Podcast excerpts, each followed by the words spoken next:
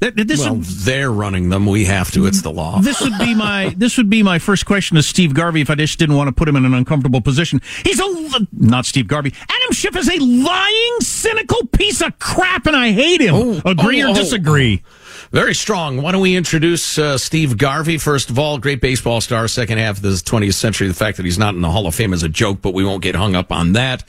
Steve has also been, since his retirement, uh, active in a variety of causes from Special Olympics to juvenile diabetes, uh, the United Way, Ronald McDonald House, and more.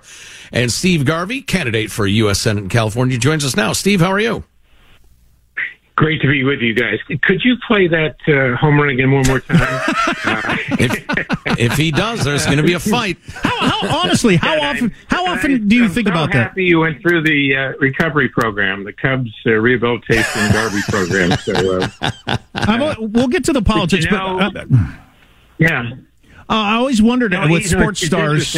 Oh, we got a terrible yeah. delay problem going on. We're going to use that yeah, we're going to use that Don Drysdale call, which has been infamous, uh, on Tuesday night, primary night, um, because you know we've run.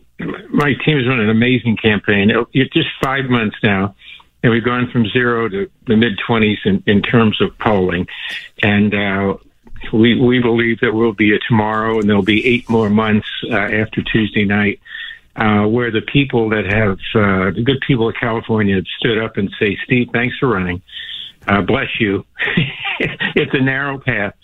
Um, but uh, we can't believe that California is in this state, and your voice is saying uh, that we want to be the wind beneath your wings back to Washington. So it's days like today where the chance to talk to you and the message is uh, so vitally important. So you live in a pretty comfortable life as a retired baseball star, well regarded in your uh, your home state. Why would you toss that all up in the air to run for the Senate in a blue blue state?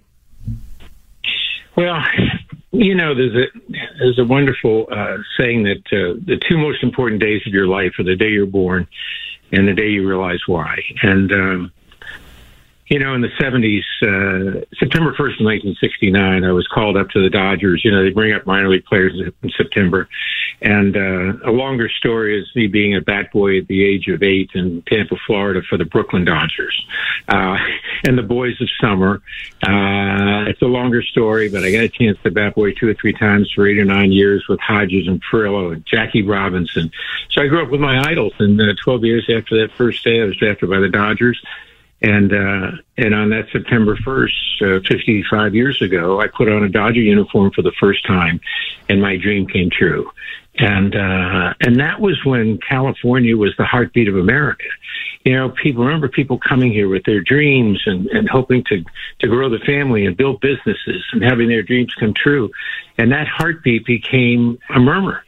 And you so ably every day talk about this one party state that suppresses the good people who have, like me, have common sense. They have compassion.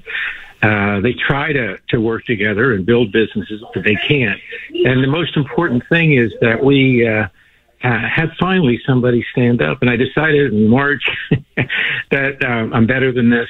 And uh, I woke up in the morning, turned TV on, and saw this snarkiness and, and uh, career politicians not representing uh, us, but representing their party and uh, they were doing it for a job. They were doing it for power. And uh, I said, uh, maybe I, I want to have the chance to do it for the people. So I, woke up my wife and I said, Candace, uh, you know, honey, let's run for the Senate. And she, uh, as a dutiful wife, turned over. and she turned back and she said, Don't you think you're a little young for the Senate? You know, 74 at the time. And I said, Well, I used the Reagan line. I think I can overcome my youth and inexperience. And, uh, and we are better than this. And I started a pathway to uh, running. Uh, we announced almost five months ago. Unfortunately, it was a day after the Israeli war, um, which captivated uh, the media world and, and, devastated all of us. But we've come from zero to, to the mid 20s in a, in a, short amount of time. We've got great momentum. And, uh, and you're right. Uh, this ad campaign that they've spent tens of millions uh, to paint me in a corner uh, really got people mad. But for us, it's created a tremendous amount of awareness. And by the way, the pictures look good, look good, which all the women say. That's what's important. but uh, but days like today, where we can share my vision, uh, are so important during this stretch run now to next Tuesday. So we know who your likely opponent is. True or false? Adam Schiff is a lying piece of crap. well, you know, um, about three weeks ago, almost a month, uh, we had the first of three debates.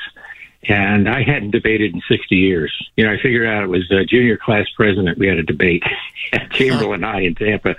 And, uh, and that debating is, is really interesting. You're standing on a stage, and I wanted to make sure I was at the one end and that my three progressive opponents were, were down the line.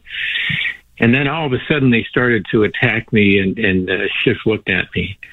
And, uh, and I just raised my hand um, to the moderators. And I said, Mr. Schiff, you've lied to over 300 million people, and you can't take that back. And he looked at me and he started going, well, I won't take it back and this and that. And I, by the way, you were censored. Only three people in the history of Congress have been censored. So that night, you know, was a volley. Uh, those two statements have resonated to eight to 10 million people on the, uh, on the web. And, uh, and that established, you know, don't mistake kindness for weakness. If you're going to attack me, uh, what I'm standing up for, and my wife said this, she said, you know, you never took the field for Democrats, Republicans, independents. You took the field for, for all the fans. And now you're running for all the people. And that's the difference. They're running for half the people. They're running for a job. They're running for power. I'm running for all the people and a chance to go to Washington and, uh, and represent them. Go to bat every day. What issues are important to you, Steve? I mean, what do you really want to get done in the Senate? Well, you know, they we've done our polling and it varies, but let's face it, I'm, I'm law and order. I'm uh, let's fight crime, so that's important. Uh, the economy and inflation every day. Uh, moms get up and dads, and they go to the, the uh, kitchen table, and mom has to decide uh, what she can afford, you know, that week, how to feed her children. Then they go to the gas station, and you go there and you look around, like I do uh, here in Coachella Valley, and uh, people are taking a ten dollar bill instead of their credit cards and buying ten dollars worth of gas instead of ten gallons. Uh, then you look at housing and you look at the mortgage and interest rates, uh, and people are getting up. And this is a very, very you know, founded uh, poll. We said that they're probably losing eight to nine hundred dollars a month. They're working harder and losing every day. Their dreams been dulled. They'll lose ten to twelve thousand dollars a year, and uh, and this is a fact. Eighty-eight percent of Californians are breaking even or losing uh, every day. So it's the economy, it's crime, it's the border. I've been down to the border. Uh, my opponents haven't. Uh, it's watching the infiltration. We did San Diego from the ocean to the top of uh, Otay Mountain, uh, which is right near Jacumba and uh, watching them come across, watching them come across in, in packs of 20, 30, 40, raising their hands, waiting for the U.S. Border Patrol. Border Patrol then spends all their time processing. And, uh, and, and that every day is the reasons why there's five, eight, uh, 10,000 people a day. Right. So and if you're going to focus on inflation and the economy and the border, I think you're on exactly the right track. I hate to interrupt, but we're actually up against a break. Yeah. Steve Garvey, we will stay in touch. We will talk again. Uh, good luck and best wishes. Thank you for being here. You'll stay in touch and talk again. I won't be here. I just hate talking to politicians. Nice. I get, nice. I get, I get nothing nice. out of talking to politicians. Be nice to who for what? You got nothing out of that? Very well. I got I got the fact that he's never going to be a U.S. senator out of that. I got that. Mm, harsh words. Hanson, the next time you suggest oh, a politician. Oh. Oh no! Oh yeah, I'm ready to blame. No. I'm ready to name names and blame people. The next time you suggest a politician, make sure you also schedule my day off.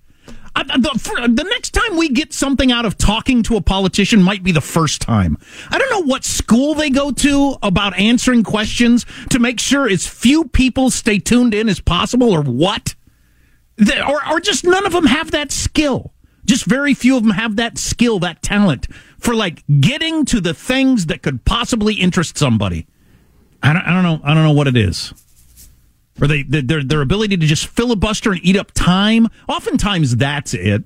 I don't. That's not usually what it is when you're running for office. You're not trying to kill time. You want to get elected. No. I mean, yeah. we've had plenty of politicians on where you're trying to grill them, and they their skill is to just eat up time, just to filibuster right. until you the, the five minutes are up. But God dang it! Moving along. I'm sure he's a nice guy. That doesn't make any difference, though. He ain't going to be a U.S. senator. Hmm. Jack on the Schiff God. payroll pretty clearly. And Adam Schiff, that lying, cynical piece of crap. He might be the worst person in all of government, Adam Schiff. And he's going to oh. be a oh. senator from the biggest state in the country. So now it's clear to me you're on Maxine Waters' payroll. who can you come up with anybody? Is that who's running? I, I don't even care. Can what? you come up with anybody in the federal government worse than Adam Schiff? And he's oh, going to be sure the there are some, but he's he's in the top tier of evil and gutless and dishonest. Yes. God, usually when you do something like uh, what he did during the whole uh, Trump collusion thing, you're like you're you're sacrificing yourself. You're sacrificing the rest of your career to go. Oh yeah, far. you're a joke for the rest of your life. Right. You're a punchline. But yeah. you, you took one for the team. Nope, he's going to be elevated to a U.S. senator. Mm-hmm. That's a disappointing reality about our politics. Oh my God. God, he'll be a senator till the day he dies. Because I think our... it's cute that you still have the capacity to be disappointed.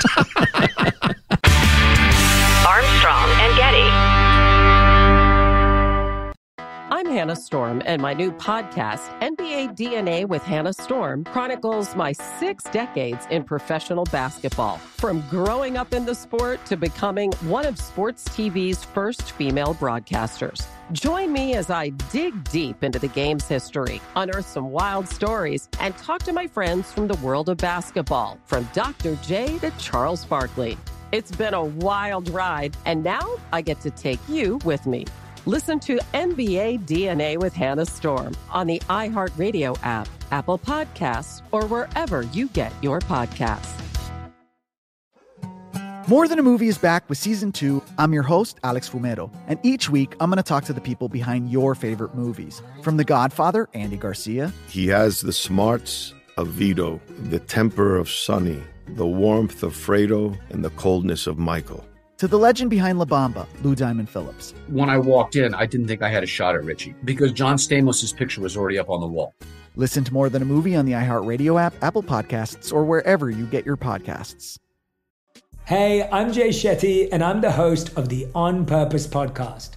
This week, I talked to Orlando Bloom in a rare interview where we went deep into how to get comfortable with fear and how to change the guilt and shame thought pattern. People say, What are you afraid of? Right? I'm afraid of fear because it's like I want to confront anything in my life that feels challenging on those levels. Listen to On Purpose with Jay Shetty on the iHeartRadio app, Apple Podcast, or wherever you get your podcasts.